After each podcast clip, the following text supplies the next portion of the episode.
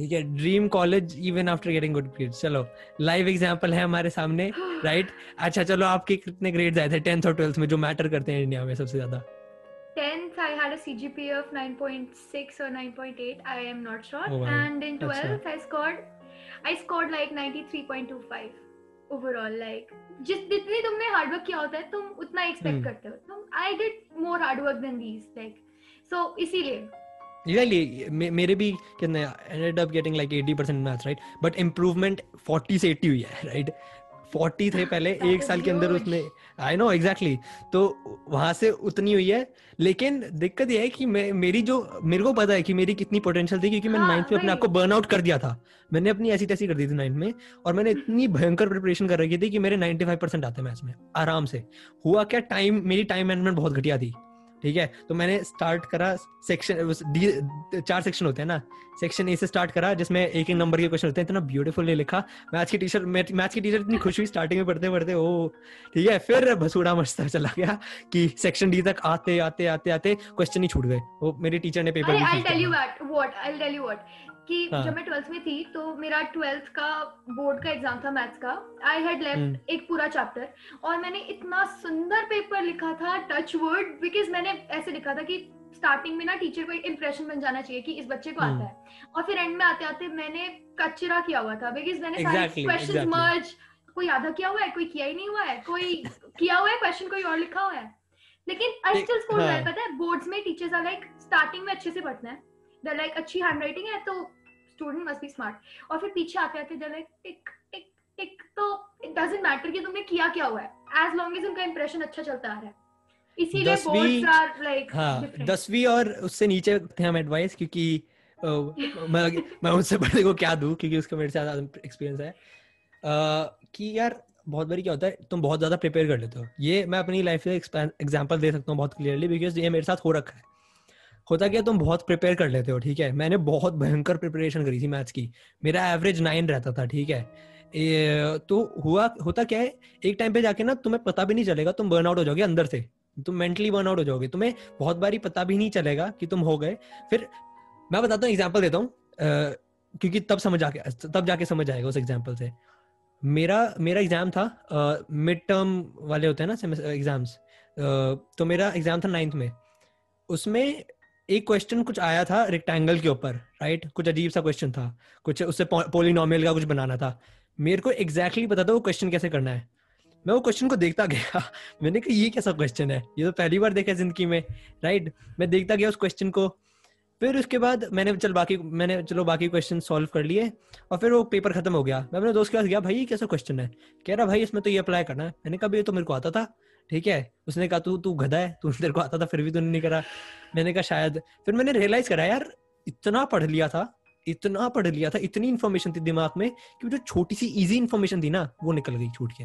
उसके चक्कर में मैंने मेरे पास इतने कॉम्प्ले वो करते ना वो सारे पढ़ लेते हैं आर डी शर्मा राइट वो मोटी मोटी हाँ। किताबें हज़ार पेजेस की राइट वो सारे पढ़ लेंगे दिक्कत ये है उसमें कॉम्प्लेक्स क्वेश्चन ने तुम्हारा माइंड ट्रेन हो जाएगा उन कॉम्प्लेक्स क्वेश्चन को आंसर करने के लिए।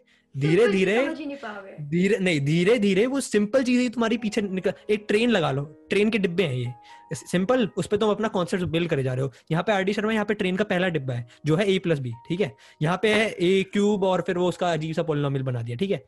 तो तुम तुमने ये तो पूरा अच्छे से कॉन्सेप्ट समझ लिया। धीरे धीरे तुम ये भूलते चले गए। तो तुम्हारी यहाँ से नैरो अच्छा। चली गई ट्रेन की डिब्बी ठीक है? ये तुम्हारी ट्रेन की डिब्बी छूट गई पीछे वाली सिंपल वाली। तो जब तुम पेपर में जाओगे तुम तुम इस एक्सपेक्टेशन से जाते हो नवी कि भाई कॉम्प्लेक्स क्वेश्चन आएँगे।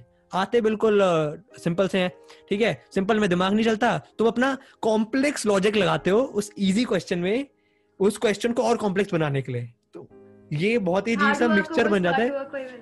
एग्जैक्टली एग्जैक्टली तो वो बहुत अजीब सा मिक्सचर सा बन जाता है और एट द एंड कुछ भी नहीं हो पाता ठीक है?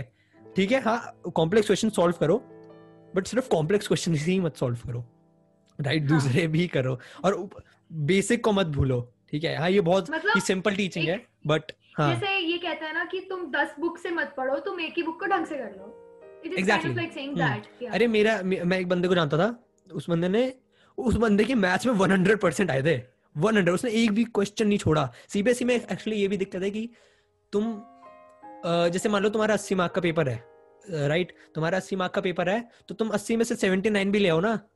और फिर उसके बाद मान लो तुम 20 में से जो बाकी के 20 जो तुम्हारी नोटबुक वोटबुक के लगते हैं, वो 20 में से 20 भी ले आओ। तुम्हारे टोटल मार्क्स लगेंगे 99 ये दिक्कत मेरे को इसलिए लगती है क्योंकि तुम ना एक बंदे की पोटेंशियल को इग्नोर कर रहे हो। उस बंदे की exactly. कोई बड़ी बात नहीं है उसके लिए वो एक नंबर भी लाना। ये नहीं है वो बंदा नब्बे नाइनटी नाइन ले आया ठीक है निन्यानवे ले आया वो एक नंबर लाना उसके लिए कोई बड़ी बात नहीं है।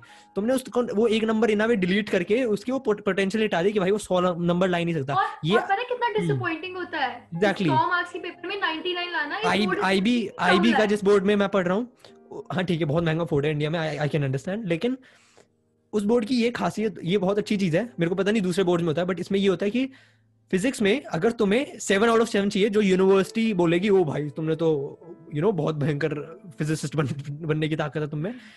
तुम्हें बस सिक्सटी एट परसेंट चाहिए। तो तुम अपने फाइनल एग्ज़ाम दोगे अपना प्रोजेक्ट करोगे। अगर तुम्हारे टोटल सिक्सटी एट परसेंट बन गए ना तुम्हारा सेवन है। मैथ्स में एट्टी सिक्स परसेंट बन गए ना तुम्हारा सेवन है। यूनिवर्सिटी ये नहीं पूछेगी कि तुम्हारे हंड्रेड में से कितने हैं वो सिर्फ़ पूछेंगे तुम्हारे सात में से कितने हैं राइट right? अच्छा, ये हम्म। ये ये अब ठीक है इंडिया में ये भी रखता है कि A one A two A B one B two लेकिन उससे तुम इन वे पोटेंशियल इग्नोर कर देते हो कि जिसके 91 आया है तुम उसको बिल्कुल ही 99 के उससे कंपेयर करने लग जाते हो। ठीक है ओके वो आठ बंद आठ ला सकता है लेकिन फिर भी उस आठ का डिफरेंस हल्का फुल्का है ना। बट पॉइंट ये था कि हाँ। हम्म। कि इट्स लाइक like, अगर तुम 100 मार्क्स में से ये कहोगे कि 99 वाला 100 वाले से कम है नॉलेज में तो हम्म। ये गलत है क्योंकि वो एक। मार्क्स किसी गलती हो सकती है कुछ भी हो सकता है बहुत फैक्टर्स हैं लेकिन अरे यार सकते स्ट्रेस कि बर्नआउट मैं कह रहा हूँ ना मेरा। एग्जांपल हाँ। कि वो अरे भूल मेरे को कॉम्प्लेक्स क्वेश्चंस इतने अच्छे से आते थे कि मैं इजी भूल गया मैं भूल गया कि ए प्लस बी का फैक्टर कैसे लगाऊँ मैं मैं उसके पोलिनोमियल का कुछ बनाने लग गया ठीक है उसको कुछ कुछ करने लग गया बेसिकली